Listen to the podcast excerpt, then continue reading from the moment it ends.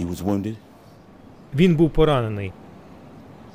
and as he lay there, І коли він лежав там, борючись за своє життя,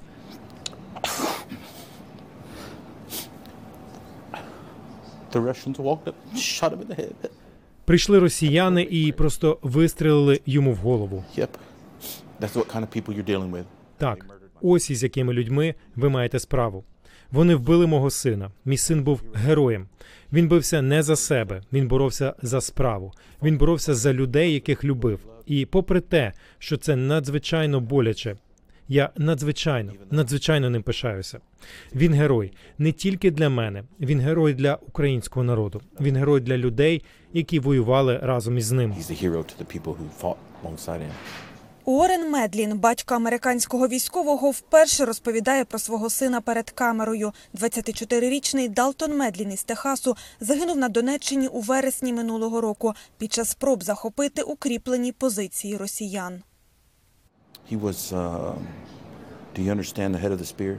Він був тим, хто вселяє дух, хто йде першим. Тож він привів підрозділ для штурму, щоб зайняти кілька укріплених позицій росіян. Він повів команду, щоб атакувати ці позиції. Було три позиції, які він зміг узяти до того, як дістав поранення. Подробиці загибелі Далтона сім'ї розповіли товариші по службі. Офіційно він вважається зниклим безвісти, бо тіло не вдалося забрати з поля бою. Росіяни його замінували. After they murdered him, they um, took all his equipment. Після того, як його вбили, вони забрали все його спорядження: шолом, нашивки, пістолет, все, що змогли з нього зняти. А потім показали все це на російському телебаченні, вихваляючись, мовляв, як убивали американця.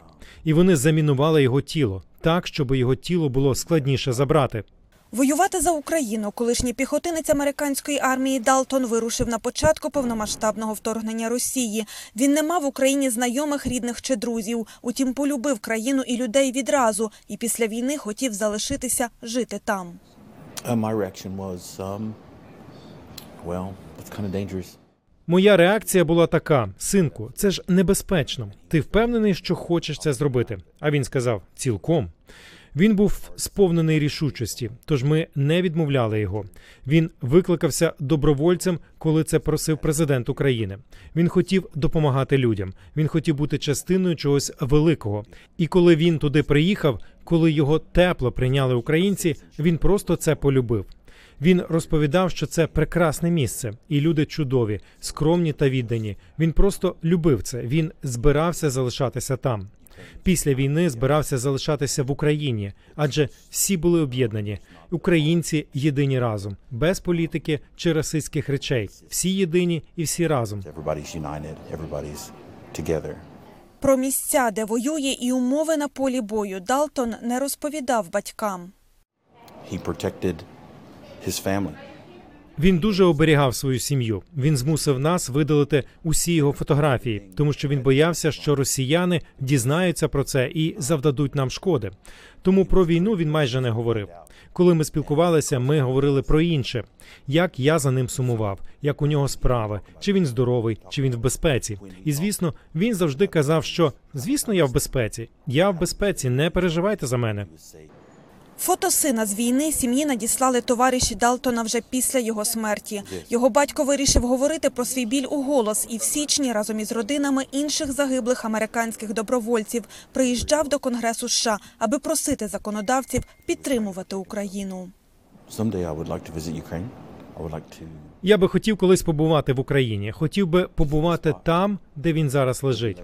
Частково я тут, щоб якось переконати людей, повернути його додому, переконати людей фінансувати Україну, щоб ми могли повернути його додому. Для батьків справа не закрита, коли син все ще лежить там. Як батько, я маю його захистити.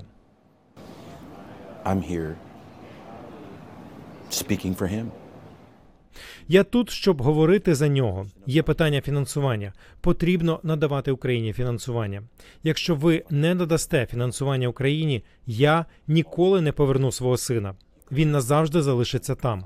Україні потрібне фінансування, щоб боротися, щоб мати можливість давати відсіч, щоб мати можливість робити те, що вони мають робити.